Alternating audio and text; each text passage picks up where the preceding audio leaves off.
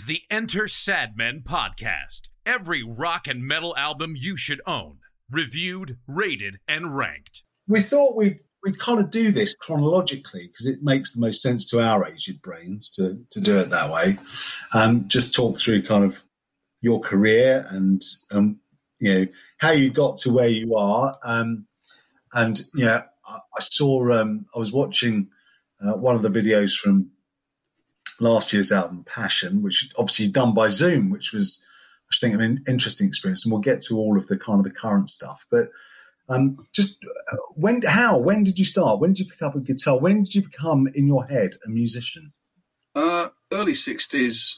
Um, yeah, I mean, I don't know if you got you guys aren't as old as me, but I mean, we music. We used to listen to music on Radio Luxembourg on a crystal set that I built myself, because uh, that was the only way to to get any.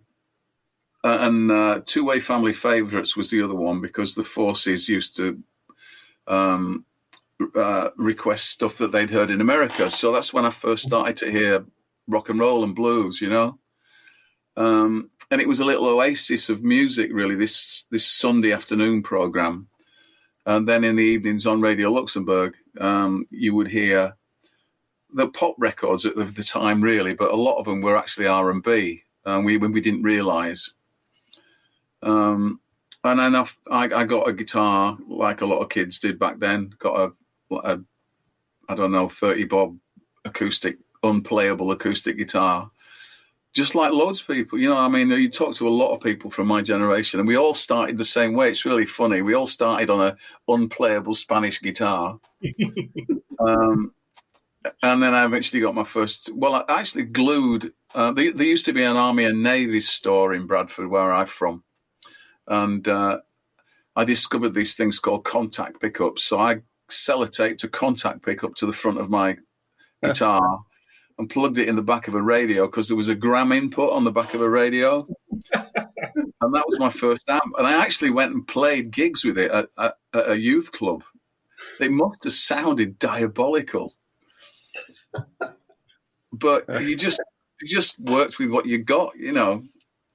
Kids don't do that now, do they? They won't start unless they got a Les Paul or a Strat. so true. Well, I, I, I, don't. I mean, I, I, I, couldn't carry a tune if I had handles. So, um, you know, I, I have absolutely no idea how you boys do what you do. But um, when did it become a career, though? When did you when when did you go? Actually, this is what I want to do for a living. Okay, well, I was in groups, as we used to call them then. We weren't bands. Um, just playing around. I mean, there used to be. One of the things that I really feel sorry about for, for, for young musicians now is that there's not the amount of work. I mean, we could play every night of the week. There were youth clubs, working men's clubs, obviously, pubs, which we weren't supposed to play in, but we did. Um, village halls. There was just stuff everywhere. Even cinemas. I mean, I, on the on Saturday afternoons when there was a matinee, they they used to have groups on in the intervals you know, so you could play every night, and that's how you got your chops. Really, I mean, I didn't. I've never been any good at practicing. I'm still not now. Um, I just like to play, so we used to go out and play. You know, so I found like like-minded kids. Uh, um, I mean, we must have been awful, um, but we just went out and played until we weren't awful. You know, and then I went from group to group. I, I, I you know, I, I, got in a bit better group, and then a bit better group, and a bit better group. Do you remember who were your first musical influences in terms of you know your musicianship and your style? Who, who actually really got their way into your head in terms of how you know uh, how you wanted to play? Well, early on, it was probably a bit of Chuck Berry. Some of the R and B artists, like like Tommy Tucker and people like that, because we didn't know it was blues. We just thought High Heel Sneakers was a pop song, you know. And and obviously Hank Marvin. I never put on the list actually, but I mean, probably the first Shadows album was a was probably quite a big influence, you know. Yeah. Um, and back then, if you were gonna, I think I've always had a work, a bit of a work ethic. So I, I, I mean, I can't remember, but I guess I'm guessing because the sort of stuff that we used to play was we met, we had to make ourselves accessible. So you'd have to play all sorts of stuff. And if you listen to the first Beatles album, you get an idea. I mean, things like "Till There Was You," which was from a show, is on that because obviously they were the same. You know, they they had to work, mm. so you couldn't go out and do a whole set of Chuck Berry stuff, for example you had to put some other stuff in that older people had listened to to get the work. So, but I suppose it made us um, it made us into more rounded musicians because it, it wasn't just three chords. You know, we had to learn some other things. So, yeah, I mean, the first properly proper serious band that I was in was probably about 1966. That was the that was when I when I wasn't doing the little local band stuff, and I joined a band that was basically pro uh, and doing the, and going off to Germany and doing the the German gigs and stuff like that. No, the that band that was in in '66. Then I got I got a gig in a band in '67 that had a record contract with uh, with Parlophone. And then when that folded, I got a gig in another band that was pro, and it was at a gig that I was doing with them that this really very sort of fairly high profile pro band offered me a gig and they would they were the backing group for Dave Berry. Do you remember Dave Berry? Yeah.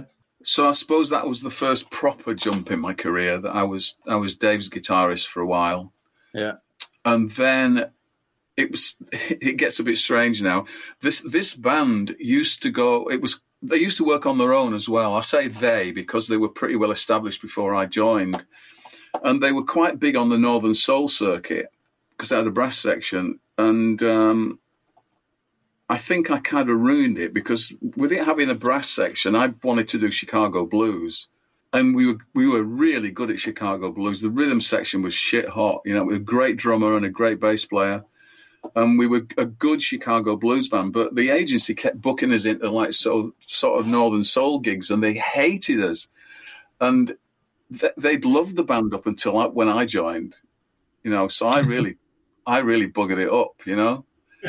um, but that band, that band, we used to work with Dave Berry, and then we used to work on our own, and then they always used to get uh, a gig apparently traditionally they would always get a gig away sometime when Dave was having his because he used to have quite a long holiday break.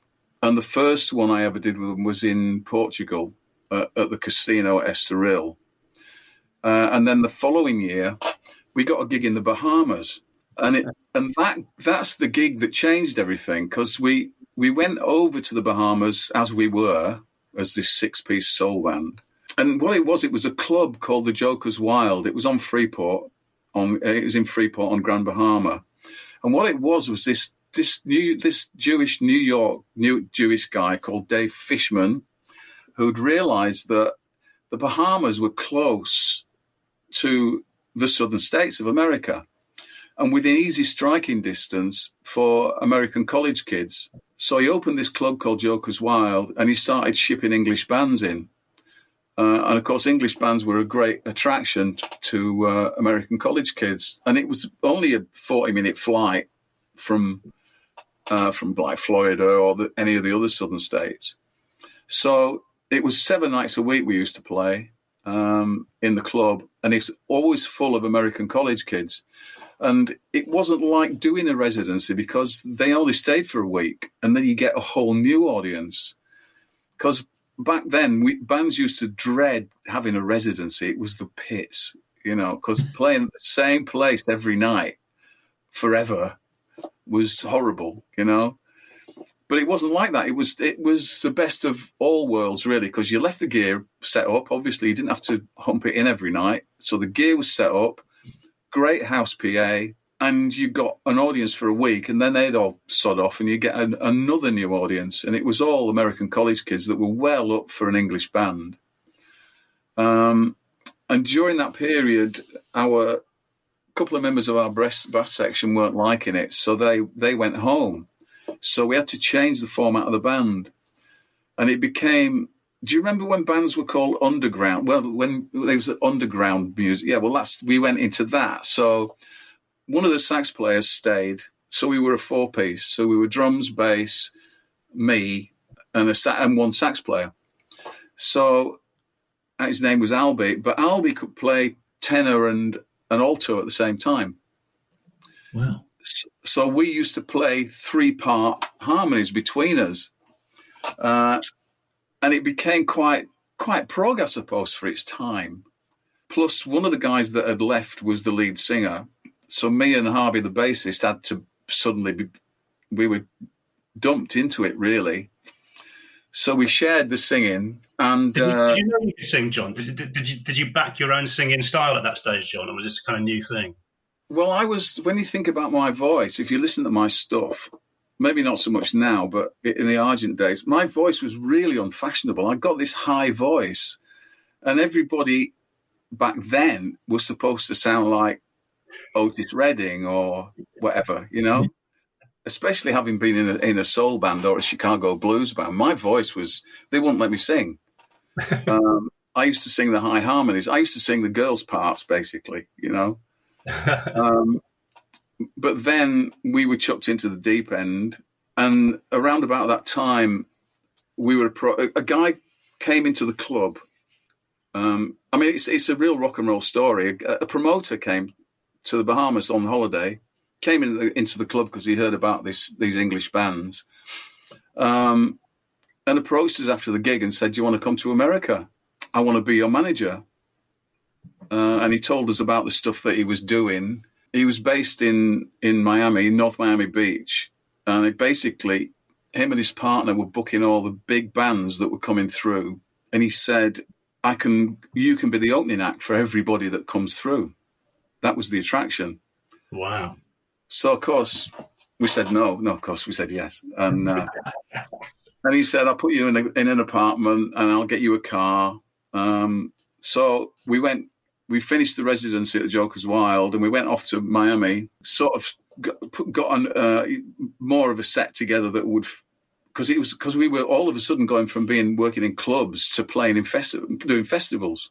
You know, I mean, we'd never played to more than probably, I don't know, 350 people.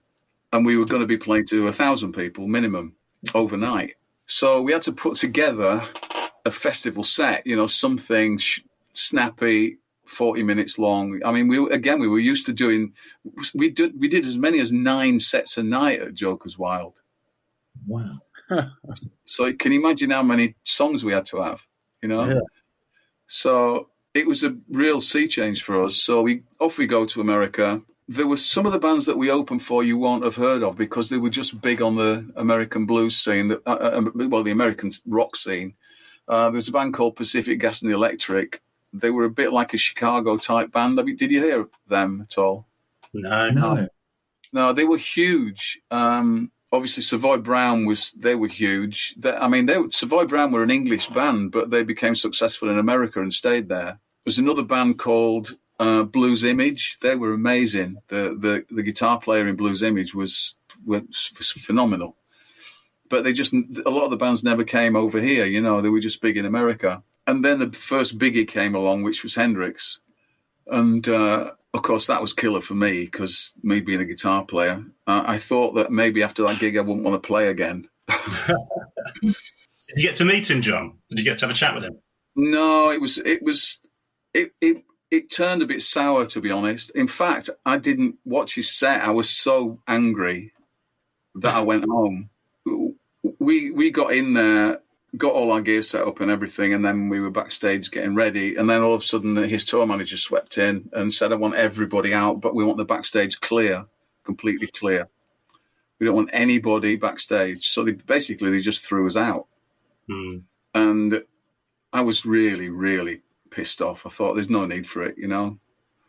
But uh, the gig itself was interesting because back then um, often what would happen is that you'd be playing away if you were if you were opening for a band uh, you'd be playing away and all of a sudden the power would go off um, if you were doing too well the main band's tour manager would cut you off um, and this happened on the, at the Hendrix gig and we were playing away and it was going really well and the audience were liking it all of a sudden everything went off And I just turned around. I just kind of accepted it. Turned around to unplug my guitar, and all the power came back on again. And I turned to Harvey, the bass player, and, and smiled, you know. And he pointed past me because I was between him and, and the PA stack at that side. And I turned round, and our manager, Paul, the uh, Hendrix's tour manager was kneeling down next to the main power, and he pulled it out. Our manager, Paul, was stood next to him with a gun to his head. So he plugged it back in again. That's brilliant. but that was a that was a crazy. I mean, I could I could go on for hours about this, but it was a crazy period because we um, things happen that would there. It's a TV series, really. um, we discovered uh, also weird, lots of weird things started happening. Um, we were in our apartment one night. Our apartment was on the first floor. Paul's apartment was on the fourth floor, but it was directly above us, and we all had balconies it was typical American apartment block, you know, with a swimming pool and everything. And we were all sitting in our lounge one day, and I was sat on the floor, and uh, all of a sudden Harvey looked quite shocked, and he looked, he was looking past me, and he looked quite shocked. And I said, "What's what's up?" And he said, "Paul just went past the the, the window." And I, and I said, What is he messing around? I thought he'd gone in the apartment next door and has climbed over the balconies because he could. And we used to do that sometimes. There was another band staying. And he said, No, he went that way. and what it was was the drug squad had busted him. Um, they'd hung him because he was dealing coke. That's where all the money was coming from. We discovered so our posh car and our apartment and on all the road crew and everything, it was all being financed by cocaine. Oh, and uh, Paul had got busted, and apparently these these coppers um, they'd held him out of the over the balcony by his ankles, uh, and they'd said they'd said to him, "If you tell us." Um, we, we need to know where you're getting it. We're trying to get the big dealer, you know, the the big, the main man. We want to so tell us give us some names and we'll we'll go we'll walk out. And if you don't tell us, we'll let go. so he said, "Fuck off! I'm not telling you anything." so the guy let go. Brilliant. And then you came back to Bradford. uh, well, it was a it was a little bit like that actually, because because shortly after that, the band, a couple of guys in the band said, "Look, we we're getting really frightened about all this crap. You know, we want to we want to knock it on the head." And um, we've got some really great. This is me again, uh, but we've got some great gigs in the diary, and I just wanted to do them. You know, and uh, so we had this long meeting, uh, and at the end of it, we agreed that we'd stick around. And I'd said, look, I'll go and see Paul, and I'll say we we need to be ta- if we if we if you take us away from all this, move us somewhere else, um, keep us away from all this stuff, then we'll keep going. And we we all agreed that's what would happen. Uh, and then when I got up next morning, everybody had gone. wow. They were they were just they were just humouring me. They didn't want to do that, you know. So I went to see Paul and I said the same thing really. I said, look, if you want if you want, I'll put a new band I'll put a band together. And that, that which ended up being the very first John Verity band. Yeah. Yeah. Um, so I put adverts in the local free ads paper and found a drummer and bassist, and that was the first John Verity band. And I can't remember what the first gig was now, but I know it was a big one and it was the first gig that I, I ever sang lead vocals, you know, as a as a front man, and it was in front of a lot of people. I can't remember; it might have been the Joplin gig. I don't know, uh, but it was very scary because I'd never, I'd always just been in a band. I'd never been John Verity, you know. Yeah, yeah. I don't yeah, know if that makes any sense, but I, you know, it you when you're in a in a band and it's called a band, it's completely different what happened was we, I, I was quite happily things were going well, and there was a record deal on the horizon, which would have been amazing. Are you familiar with the name Tom Dowd? Yep. Yep. Yeah, we we went to Criteria Studios and did some recording, and Tom Dowd really liked me, and he it looked like I was going to get signed by Atlantic. And then we got a knock on the door one day, and it was the the uh, immigration people, and they said, "Well, you can either leave the country, or we'll throw you out. And if we throw you out, you're not coming back." Because um, I was working without work papers. What we used to do was we used to fly out to the embassy in Nassau and get keep getting a, our visitors visa extended because it was really hard to get work papers back then. And every time I got a stamp on my passport, it was getting shorter and shorter in time, you know, because they sussed me. Uh, and the last time I'd gone, they gave me 10 days, uh, which was worse than useless. So I just didn't go back. So basically, I was just there and I shouldn't have been there. So they said, well, if you leave, we'll let you off, sort of thing, you know, if you just go. Mm. So I went, and uh, as I left, they must have. Um, well, they did know the people that when we went through. Uh, they, they, obviously knew, and they stamped my passport.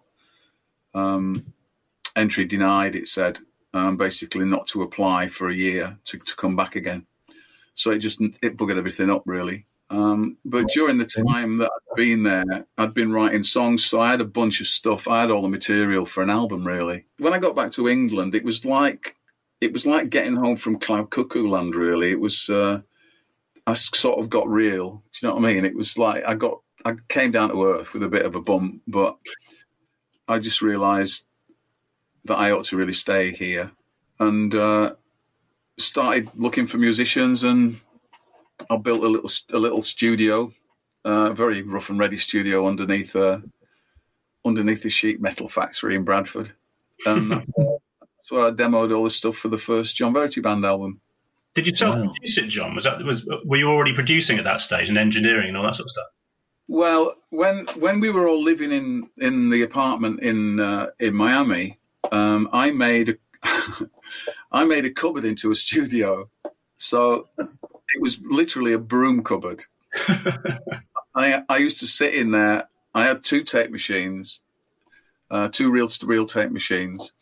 I had um, a suitcase uh, and a tambourine. That was the drum kit. The suitcase was the kick drum. The tambourine was the snare, and I used to sing the cymbals. and that's and I'd record the drums the drums on one machine and then I'd transfer them to the other machine and add the bass line. And then I'd transfer them back onto the other machine and put my guitar on. And then I'd transfer them back onto the other machine and put my vocals on. So by the time it was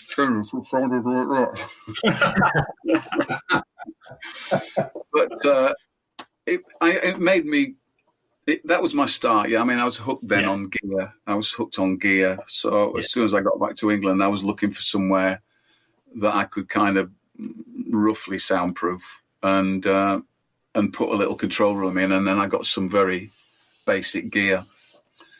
I got uh, I got a, fair, a pair of um, Philips Pro 12 tape machines, which were ex BBC, and uh, a Vortexion mixer.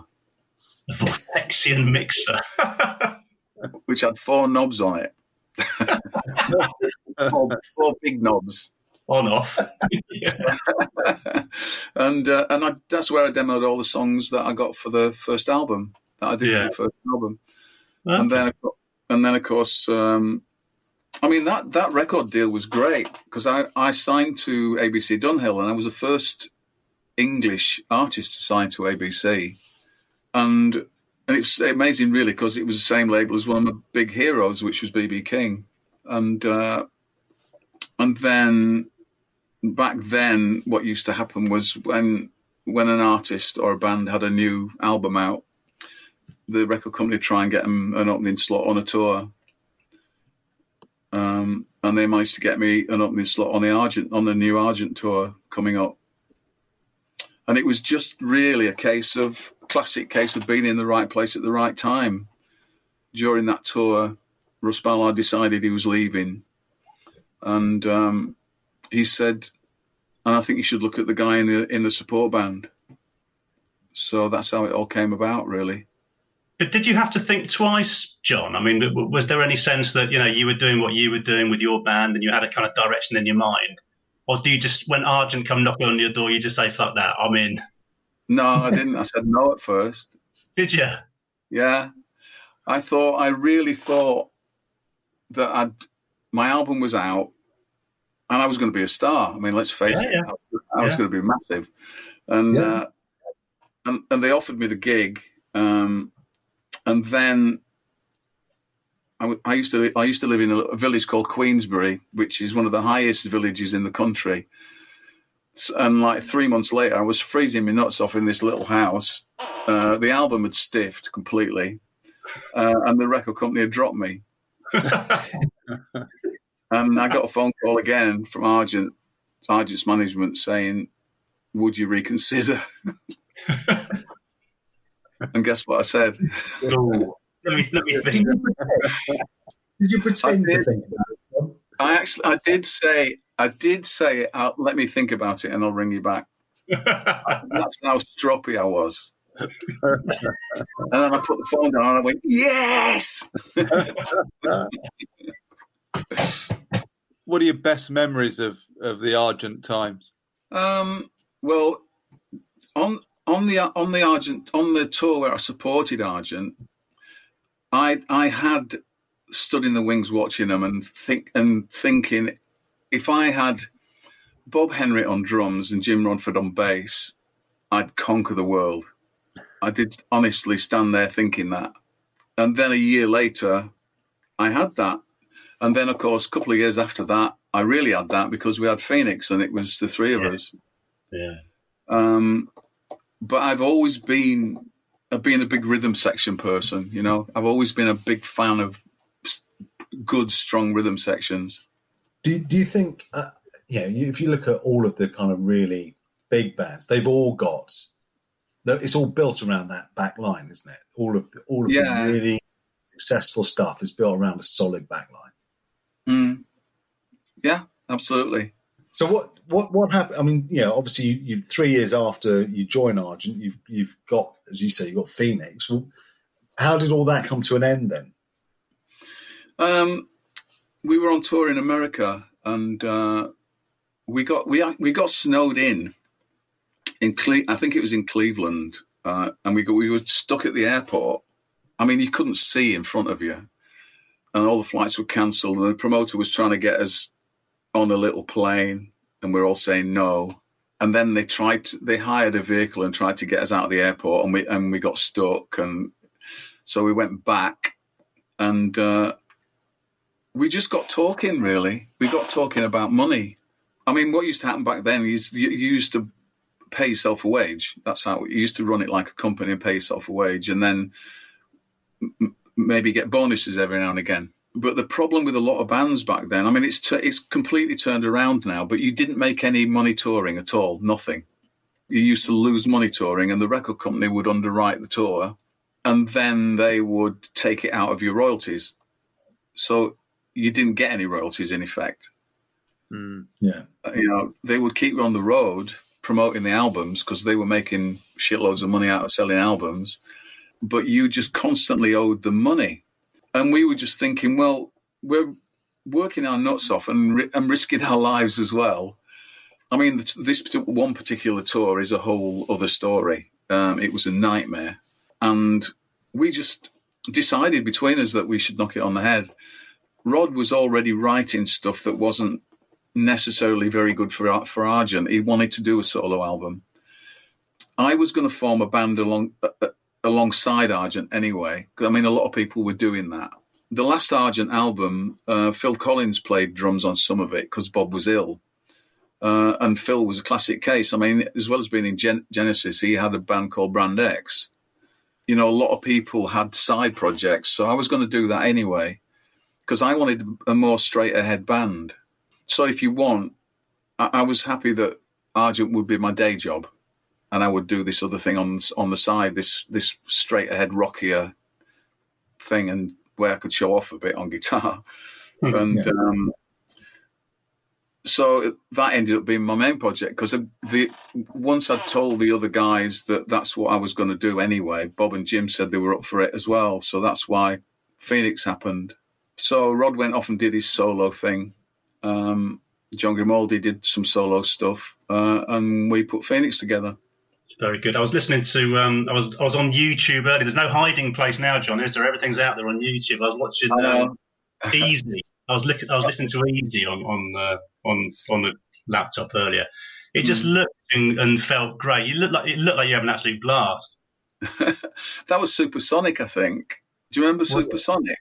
Yes. Yeah, I think I think that's what it was. I think it was on Supersonic. Yeah, Okay. Yeah. Yeah. Yeah. Yeah.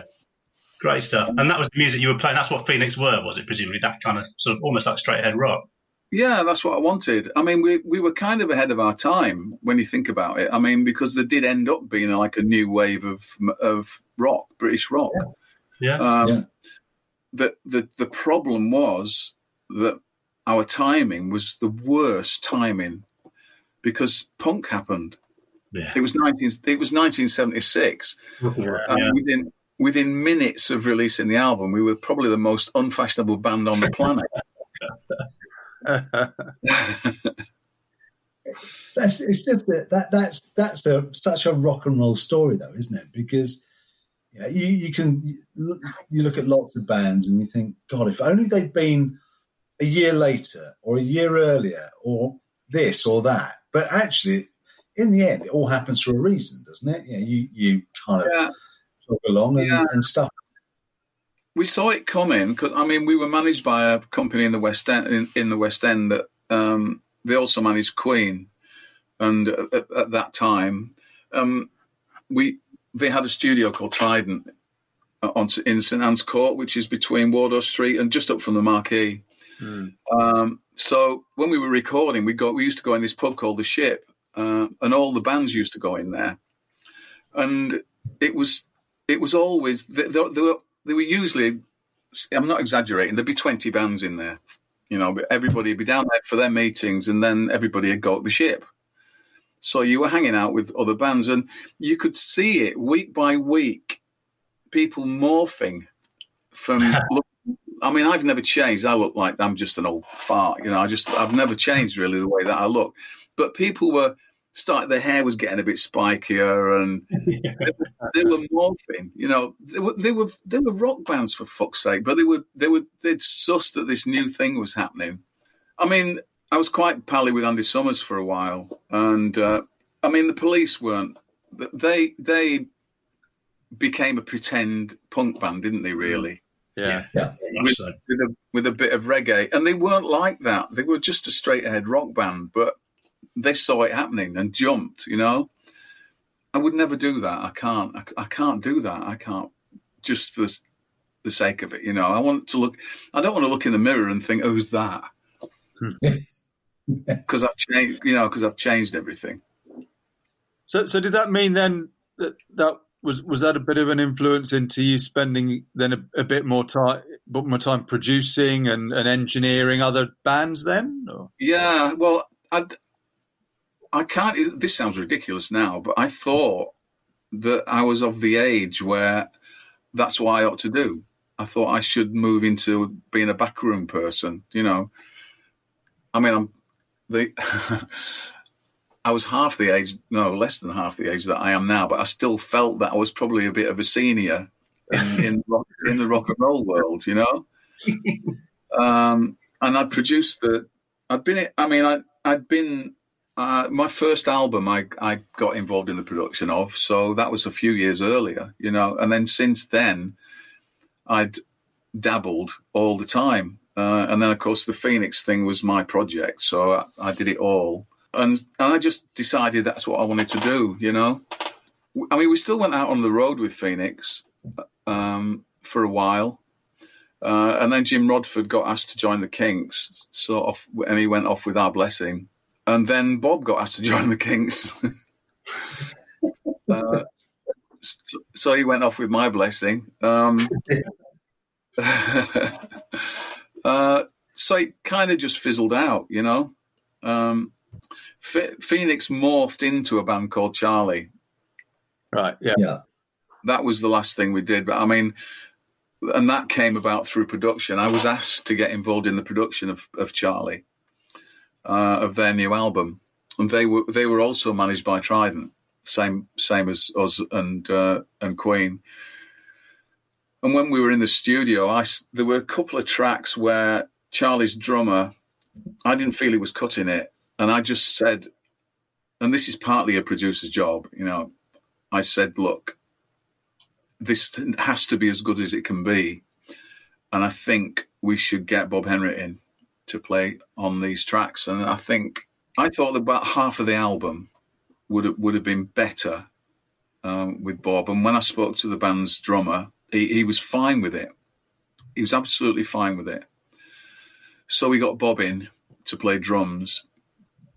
And then uh, Terry, the, the lead singer with Charlie, who wrote all the material, and was the lead singer and lead guitarist, uh, he approached me one lunchtime in the pub and said, "Look, some of the songs you could sing better than me. What do you think?"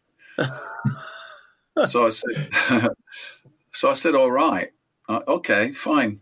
Uh, and he said, "There's also some of the guitar parts." So I ended up doing those, and then then our manager approached me and said, "Look, why don't we just put Phoenix and Charlie together, make it heavier than it was because it had been a little bit Steely Danish. That's the best way I can say. So Bob and I heavied it up a bit, obviously. And then very sneakily, they suggested, oh, the, they said the record company thought we should be called Charlie.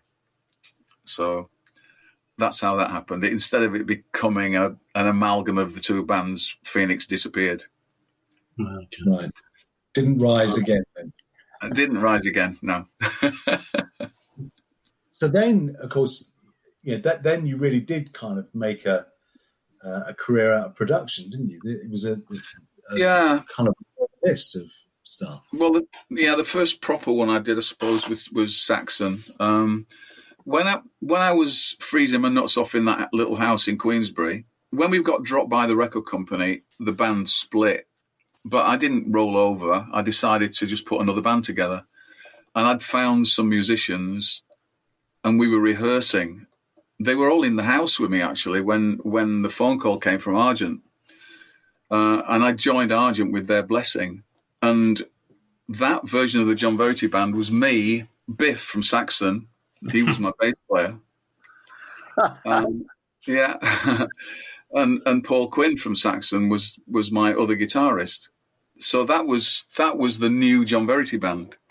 Okay. So off I went to off I went to um, to do Argent, and then a couple of years later, I get a phone call from Biff saying we've got this band called Son of a Bitch. We're getting a really good following in in um, Yorkshire and everything.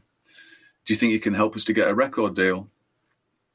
So I went up there to see them, and they were cooking. It was great it was a bit too over the top because they had two bassists because they they had because Biff was still playing bass, and and Steve and Steve was playing Steve Dawson was playing bass, yeah. and they were doubling all the bass lines. So so Steve Dawson was playing with a Fender Precision, and Biff was playing a Rickenbacker with a really sort of twangy sound, and it was just a mess. So I booked a studio in London to do some demos, and and at the sessions I said, "Look, Biff, I think you should sing. I think you should stand up at front, out front, because it it'll look right." And he t- obviously took to it like a duck to water, you know. And then we got him a record deal with a label called Carrere, which was a French mm. label. Yeah, yeah, remember, yeah. Still, still got upstairs with the yeah. label. Yeah. And we finished the album, and uh, the Claude Carrere, the guy that owned the label, sent a message saying, "I don't like the name of the band. We need to think of a." And I said, "Son of a bitch is a great name for for for this band. It's perfect." And he was saying, "Yeah, but I'm worried about America. We need to break it in America and and all this nonsense." And then so he said, "We have a new name." And when he said Saxon, I was disgusted. I said, "It's that is the worst name on the planet." It's awful. it showed that awful fucking drawing that they put on the front of it, Ah, which, which looks like some school kids done it. yeah. Um, but I got outvoted, unfortunately, and they became Saxon. Um, You still in touch with him, John? yeah, yeah, Graham's a really good mate. Um, Biff and I fell out, but we didn't actually fall out, no. But he he's said unkind things about me, so I've said unkind things about him. the thing the thing about record production is that it's, it's sometimes you're kind of stuck between a rock and a hard place. The demos, the Saxon demos, which I unfortunately I lost the multi tracks. I, I they were great. The demos were fantastic. And then we went in the studio and basically we were just re-recording the demos, but properly, you know. But then I was getting all this pressure about it has to work for America. So I put lots of all the harmonies on there are all me. All the vocal harmonies are, are me. So I, so I tried to soften it up a bit for America, but I felt we were losing sight of the band. And then and then when I finished it, sent the final mixes in, I get a message saying it, it doesn't sound right. So I'd done what they wanted. And I didn't want to do it like that, but I did because I didn't want to to bugger it up for the band. You know what I mean? I was thinking of the band, not me. Uh, I thought, you know, we've got to have the record label and the management behind them. You know, if I dig my heels in and everything, people, because I've been there, they won't work on it. You know, we had it with Argent with with CBS in America that the the guys out on the road, if if you, if they don't like you or you rub them up the wrong way, they won't work on it. Hmm. Yeah. So I was just trying to be professional about it. And then they, they were saying certain things about the mixes that didn't make sense. I was thinking, oh, they're listening to the same thing as me. And they said, there's no energy. And I'm listening to it, and there's loads of energy coming out of the speakers. So I said, I'll come down and have a meeting with you. Now, this is back in the days when people were still using cassettes, right? So I'd sent the rough mixes to them on a cassette reluctantly because I didn't. I mean, years later, I refused. I wouldn't give people cassettes anymore. I used to say, if you haven't got a proper tape machine to listen back, then tough. But early on, you had to kind of give in because that's what always used to happen. So I'd sent them a cassette. I get into their office and I said, look, play it to me. And whilst it's playing, tell me what the, what the, what's wrong with it. So they put the cassette on. It was running miles too fast. So they'd, oh no, sorry, I'm getting this wrong. They'd got a cassette of the demos. That was it. And they'd got a reel to reel of, of the actual album. So they were listening to the album at the right speed. They were listening to the demos at a million miles an hour and they thought that's what it sounded like. So they wanted the album to sound like they'd heard the demos, which was nothing like the band sounded like. I mean, Biff sounded like Mickey Mouse. Christ. So, so it just ended up. So then, I mean, I really kind of lost. I didn't lose interest, but I kind of refused to talk to the record company anymore about it because I thought if they're if you can't tell that's running fast, then for heaven's sake.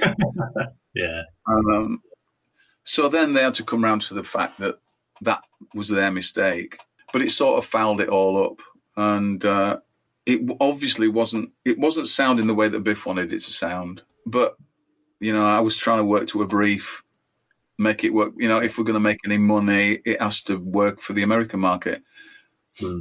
Yeah, we, we we talk about this a lot when we do these podcasts in terms of the, the production on albums and that fine line that a producer has got to walk between keeping the really capturing the band and then the demands of the record company and and what's expected by the market at a particular Mm. point in time or a particular sound. It must be a very tough job.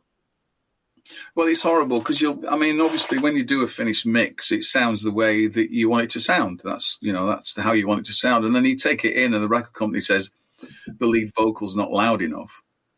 Well, the thing is, back then we we were still working on vinyl, and if I can try and explain, let's say we finished a mix, the lead vocal is as loud as it can go, because you can only get a certain amount of level on vinyl.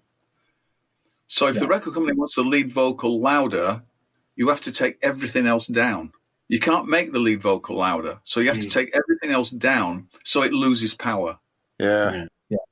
I mean, there's a lot of people talk about vinyl. I hate vinyl. I've always hated vinyl because because technically it's caused me so many headaches. So, how how did you um, earlier episode or previous episode of the podcast we ended up talking about Marseille and Touch the Night, which obviously you produced. Do you, do you have any memories of working with them? I mean, that they describe themselves as a rough bunch of lads from Liverpool um, who recorded their album. The best I can work out somewhere in Yorkshire. Yeah, that's what I call my studio. Um, I moved. I, I had moved back to Yorkshire when I when I worked with them, and I bought a house in a place called Cottingley, and it had a four car garage underneath it, which I made into a studio. And I did Marseille there, and I called it. Somebody must have said to me, somebody from a, a, a London company must have said, "Where, where's, where's Cottingley?" And I'd said somewhere in Yorkshire, and I thought, I must have thought, "Oh, that's a good, good title for an album, uh, a good title for a studio." So I'd called it that. How did you end up working with them then? Uh, I think I did a few things for the label they were signed to, if I remember rightly. And do you have many any memories at all of kind of the album and Yeah, they were they were good lads, a very straight ahead band, really, and we used to get a decent sound in that studio. It sounded nice, and I had a nice bangy drum room, you know, so it wasn't dead. It was nice and clattery, which was good for recording rock stuff. Around that time, it was quite difficult. It became quite difficult for a while to to record rock stuff properly in studios because a lot of studios were going at this thing and making it very dead. All the studios were getting mm-hmm. really dead. It was a nightmare in Trident trying to get a decent sound. So when I built my own place, kind of made my mind up what I wanted it to sound like. You know, I wanted it nice and live. I think that comes out in the album as well, doesn't it? Hmm, yeah, yeah. Did you get? Did you ever get a sense, John? Because we, we love the album to bits, so musically and production and everything about it. Did, did you ever get a sense that you know, they could become quite a decent band, or are you just too kind of devoid from that kind of views of bands? It's you know the industry so well, it, it might happen, it might not. Well, no, I mean, I've I've rarely I've rarely worked. At, well, as a producer, I've never worked with somebody that I didn't like or Yeah. that I didn't enjoy working with. As an engineer, I've had to work on stuff where, I mean, I've done country and western albums um, as as an engineer. You still find something positive. You have to, you know. You, I mean, you have to enjoy the getting the sounds the way you want them to be. But obviously, as an engineer, you can't get involved creatively. You've got to button it, you know, because people just get upset. Uh, but as a producer, I'm not. I've never. Wor- I've never worked with anybody that I haven't believed in. If you want, you know. I mean, bands' first albums are, are, are strange anyway. When you're doing a band's first album, you kind of have to do it with your eyes open. That you know it's not gonna. That you're not going to please everybody. Yeah. And the record company usually well, uh, it's not like that anymore. But back then, the record company would let you do a first album, and they would let you do pretty much what you wanted, and then they would, from what you'd done, they'd choose a direction for the next album. So, wh- whichever was the strongest track, they'd kind of want Yeah. ten of them for the next album, you know. And anything that you tried a bit left field, they won't want any of them. Uh, or they might want all the left field ones. It depended on the label, you know. So, um, well, let's let's fast forward because we, we, we've we've kept you for fifty-five minutes, and we've still got some more stuff we'd like to do if you if you've got the time. But let's fast forward a bit. Um, so you quite a long way actually, about thirty odd years. You um, you you've got the you, you know kind of current stuff. You released the album. You know, Passion was released in in 2019. Then and then lockdown happens at just the point you probably want to be out promoting that. You know, how's how's the last sort of 18 months been for you? Because it must be really frustrating as an artist. Well, yeah. Um, Pas- I recorded Passion more. Uh, I'd slipped into this thing of recording like uh, most people do now, of it all being done in bits, you know. So you start with the drums, then you add the bass, and then you blah blah blah. So with Passion, I booked a studio and went. We we and I went in with the drummer, and we laid down all the basic tracks in a day and a half uh, we did some routining first. So we so we demoed all the tracks again, which I haven't done for years, and we went and laid all the tracks down, and then I brought everything here because this is my studio now. I brought everything here and uh, finished it off here, but we had that very live element in the first place. Uh, and some of the arrangements weren't really arrangements; they were there was accidents, you know. So it's got feel to it for a change instead of it all being regimented and Mm. done to a click track and everything.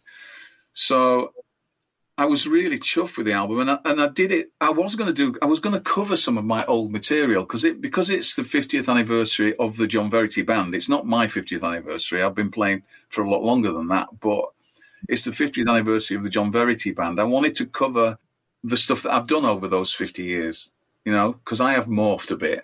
You know, I went rocky for a while, and then I went back to doing bluesy stuff, and so I was going to cover some of my own stuff, and then I thought, no, bugger that. I'll just I'll write stuff in that in that vein, you know. Right.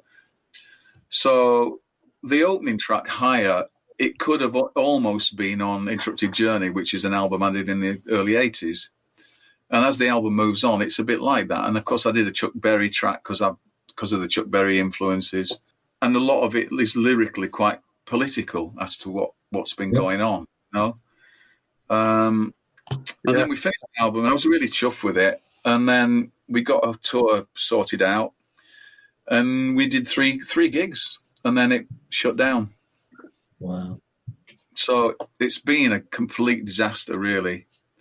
I mean, financially, it's a disaster because we'd. I mean, I'm well, me and the missus, we're we're self-contained. You know, we've got our own label, we've got our own publishing, we've got we pay for everything, and uh, of course, there's quite an investment before you go on the road, and then you start to recoup it. Yeah. Of course, we're not we're not recouping it. Is it, is it wise up the first that that first line? It's nearly 2020 and the world is a mess. I mean, Yeah. how pathetic was that, eh? I know. I know. No. There's a madman in the house. That I mean that that means the White House. Yeah.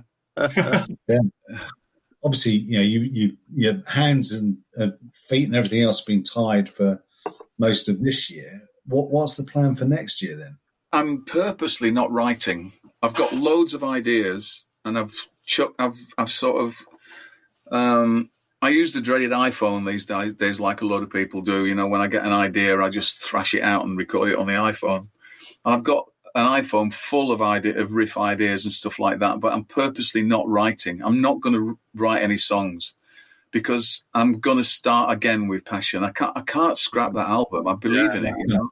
No, definitely not. So yeah, so we'll go out on the road and we'll promote passion. But we will definitely see John Verity on the road in 2021. Do we think? Oh yeah, yeah, yeah. I mean, I'm I'm I'm an architect. I'm not going to stop until I fall over. You know, I mean, Yeah, that'll be my last gig. Uh, as long as I can still walk, you know. Well, no, if I have to do it sitting down, I'll do it sitting down. yeah. Phil Collins manages, doesn't he? So yeah.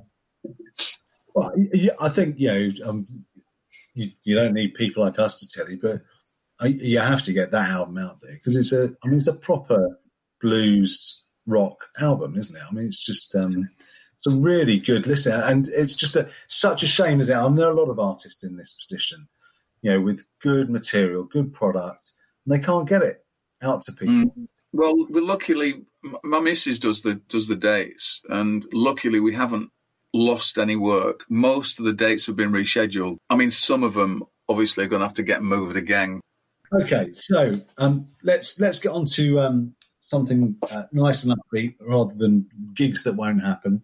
Um, your top ten albums of all time. You said that's tricky, which is probably an understatement, isn't it? But Mm. Do you want to talk? Did you give them to us in order, or are you, or is it just No, a not- random? Not really, not really. I mean, I've got them, I've got them printed out here, and it it's it, yeah, it's sort of really, I suppose. Okay. Well, do you want to start at the well? What what would be, I suppose, the bottom, and let's do a Fluff Freeman style. Um, just canter through them. Just g tell us a bit about why you chose it, and um, and let's go through what you've got there. Well, Rubber Soul by the Beatles. That that's when they moved away from being a pop band, so that the stuff's got some substance. And I suppose it lit the songwriting flame in me. You know, it, all of a sudden it was things were changing. Live at the Regal, sorry, BB King. A lot of people, a lot of musicians will, will say that that's one of the things that started them off because it's. I don't know if you've ever listened to it. It's probably not your cup of tea, but the audience is going bananas all the way through it and it's it makes you think, oh, this is what it can be like. the adulation, you know, um, and he's on fire. He's on fire. It's just it leaps out of the speakers, you know. And I know it's old fashioned playing and everything, but I mean, the guy had chops. He he was yeah. just special. Yeah. Um, when was it recorded, John? Do you know? I mean, I'm sure I could Google it, but roughly. I can't. No, I can't remember now because it's been it's been reissued so many times. I don't even oh. know whether I had the original version. Um, okay. Yeah. Then the Indianola Mississippi Blues is a later BB King album. Was, I think that was about 1968, 67, 68. And it was um, one of the nice things, nicest things about that album is it's uh, by then he's working with a a rock producer, Bill Szymczyk, uh, who did well. He did the he did Joe Walsh and he did the James Gang before. You know that Joe that Joe Walsh was in before. Yeah, and then since since then he's done um, the Eagles. Okay. Uh, yeah, so but he's a proper rock producer, mm. uh, and he brought modern musicians in with BB, and it really works. Um, in fact, Joe Walsh is on playing guitar on it. Okay. Uh, but there's all sorts of people on it that you wouldn't expect. You know, if you when you read the credits, and it just really works. Um, and then around that time, smoke the smoker you drink, the player you get, which is Joe Walsh. When I signed to uh, ABC Dunhill for the first album, I got sent all this stuff that turned me on to different things. You know, back then when you signed to a record company, they tended to put you on the mailing list, and right. you would get all the new albums. It was fantastic. Brilliant. yeah, uh, yeah, yeah. Um, so this Joe Walsh album plopped through the door, and I'd never heard of Joe Walsh when it because he, he hadn't broken over here because we obviously he got it a long time in advance, you know. Yeah. I put this album on, and it just bowled me over. It was fantastic, and it's a great album. I mean, everybody remembers Rocky Mountain Way, but but there's some great stuff on there, you know. Blues Breakers with Eric Clapton. Most guitarists will own up that that changed their lives really. Um, maybe not the maybe not the young you know sort of the younger end, but um, that's the first time any of us had heard a, a Les Paul through a Marshall uh, and what it could sound like. I mean, it was just unbelievable. I mean, I can't, people are very unkind about Clapton, but he he changed everything. You know, there wouldn't be rock guitarists like there are now without Eric Clapton. Yeah, there's no way. It, no, I think you're absolutely right. I don't think musicians are unkind about him either. It's it's it's, it's people reinventing what they think they've heard, isn't it? Mm. Yeah, yeah. I mean, I know he, he, went soft, and and and and I kind of can't forgive him for that in a way, because he seemed to lose his fire. You know, if you listen to that Blues Breakers album again, there's some stuff on there that gives you goose pimples. Some of the guitar playing, yeah. it's and he hits notes that none of us would ever have. I mean, there aren't that many notes on there. You know, 12, there's 12 to choose between because they're just repeated, obviously. But yeah. he hits certain notes, and and as a guitar player back then, anyway, you go. I mean, it's now everybody's doing it, obviously, but back then it was it was like Hendrix. You know, he was doing stuff that none of us had ever done. I mean, there's nothing left that anybody can do now. So that's what was amazing about that. Um, Jeff Beck Group, uh, the first two Jeff Beck albums were really um, the template for Zeppelin. Um, Beck must have been well pissed off when when uh, when Page put Zeppelin together because it was basically just what it was the Jeff Beck Group with Robert Plant. Um, I mean, the the weak link in the Jeff Beck Group um, uh, was the singer. by by a long way. Yeah. But all that stuff was happening. I mean, the Zeppelin even did a couple of songs, lifted directly lifted a couple of things off the off Beck's first two albums. Um, I'll I'll jump to Terry Reid next. Super Lungs with Terry Reid. Te- I don't know if you know, but Terry Reid was supposed to be the singer in Zeppelin. No, I didn't know that. I knew that. No. Yeah, yeah, he was offered the gig first. Um, Right. I did. I, I was aware of Terry Reid when I was with when I was with Dave Berry. I was aware of Terry Reid. He was becoming in the late sixties. He was becoming quite hot, and he was he was he had this amazing voice. When I was with Dave Berry, we did a gig at the Redcar Jazz Club in 1969, and we opened for Terry Reid. Uh, I'd never seen Terry Reid, but I'd heard this buzz about him. And we did our set, and then I stood out there watching Terry Reid. And apart from being bowled over, I thought, and he's got a high voice. He had the same register voice as me. And it was that night that I th- said to myself, I can be a singer. They because they, kept stopping me. You know, the band they kept saying, "No, you've got this horrible high voice. You can't." And so it was that night that I came away thinking, "Sod you lot! I'm gonna, I'm gonna be a singer." You know, and and that's what that's what kicked me off really. And then, of course, a year later, the Zeppelin album comes out, and and that was again. I don't think people now can really probably quite appreciate what the first Zeppelin album did because it was really ground groundbreaking. It was just, it was so powerful compared with what everything else was like then, you know, and really open sounding. Everything was big. I mean, Bonham's the way Bonham played and that big sound and everything was ambient. Nothing was, you know, I talked about dead studios before. Nothing was dead. It was everything had room around it, and oh, I don't know. It was really special. And then Electric Ladyland, same similar thing really. Hendrix had I mean, he was in a typical pro- production situation in that he was being made to be a pop artist, wasn't he? And he wasn't. Yeah. He was, they were making him make pop singles, you know, three minute singles, uh, and quirky three minute signal singles like uh, Burning the Midnight Lamp and stuff like that, you know, uh, and The Wind Cries Mary. Uh, Purple Haze was very um, very it didn't have any feel. It was very the single of it was very structured and you know probably not anything like the way he played it live. And then of course when he got a bit of power later on and they built the studio in in new york and went and did electric ladyland he just he was let loose. And that album is amazing. I saw him on the first club tour that he ever did in in the uk i saw him in a pub and it's and it was full of guitarists with the all with the chins on the ground, you know.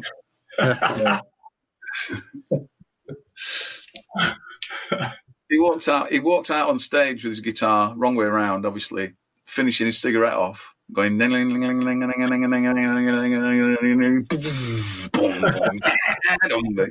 Oh, it was just killer. Brilliant.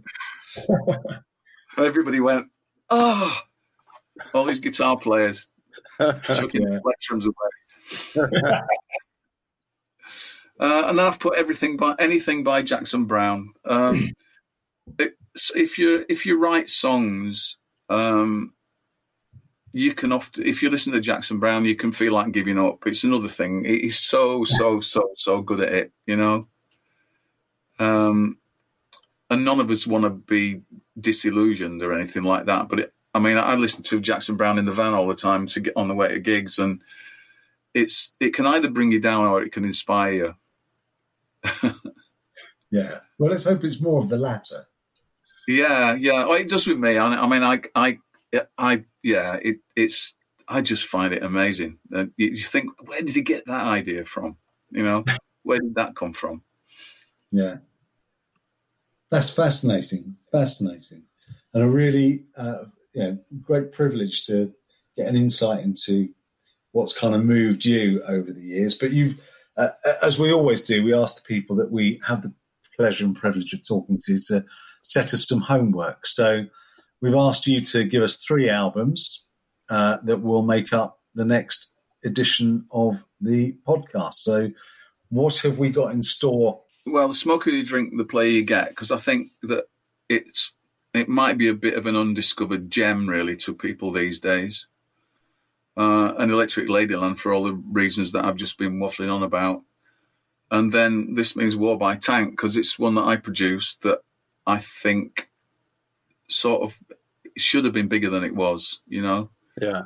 Um, and that was done in somewhere in Yorkshire. Yeah, I'm looking So- forward. I'm looking forward to the Joe Walsh because that's that that's that's new to me, John. I'm I'm I'm looking forward to that. That'd be a good listen. Yeah, didn't Tank play Donington? The first Donington was that Tank? Yeah, yeah, yeah. They've done. I mean, they've done. They did a lot of albums. Um, I mean, they're real characters. They they were big big mates with Lemmy. That's a And I dangerous think pass. Yeah, yeah. Well, I produced Motorhead. I produced a flipping live album. Can you imagine that? Because it the first the first day of the recordings that that it was done with the Rolling Stones mobile. You know, there was a there was a mobile that the Stones built that mo- a lot of live albums were recorded on it.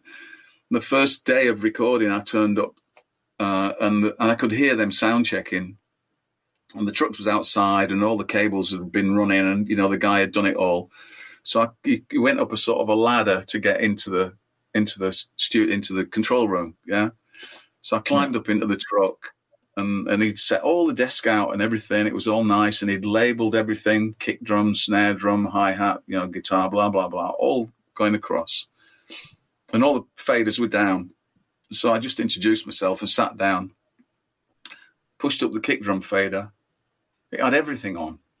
So pushed the snare drum fader. It had everything on it. So pushed up the hi hat. Got everything on it. I said, "What's going on?" He said, "Well, you better go in and listen." So I went in, and it was so loud, and and, the, and the, they had all these side fill monitors as well that had deafening everything coming out of them, and it's basically every microphone had everything on it. now Motorhead's Motorhead's manager was a bit of a gangster, and and so I was I went back in the truck and I'm trying to get it to sound anything like you know, and I'm thinking I'm just going to get sacked in the first day because it sounds awful, and uh, and we I said let's just record a bit because he's going to want to hear it, so we recorded some, and then I heard these footsteps coming up the up the ladder, and I heard Doug's voice, the, the manager's voice, and I thought, oh, this is it. So as he as he got to the top of the steps, I pressed play, and we we played this this song, and then I pressed stop, and I expected to maybe get a slap across because he was they're all behind me. See, I'm sitting at the desk, and they're all behind me. Doug's voice says, "Fucking fantastic." it was it was awful. It was awful. but it's, it's obviously what he got used to hearing. Well, Yeah. it, ca- it captured what a Motorhead gig actually sounds like. Yeah, yeah. Yeah, I think one of one- one of the tracks is on uh, on YouTube. If you want to have a listen to it, I think it's because he they did a version of Hoochie Coochie Man, and it was when uh, Brian Rob, Brian Robertson was the guitarist by by then, and it starts off with Brian's guitar feature, whilst they were all canning him with cans with piss in and bottles with piss in and stuff. Yeah, you, li- you, only ha- you only have to listen to another perfect day to know that Robbo was never going to last that long in that band. Far too You know- melodic for. You know what he was wearing? You know what he was wearing? No. Pink shorts.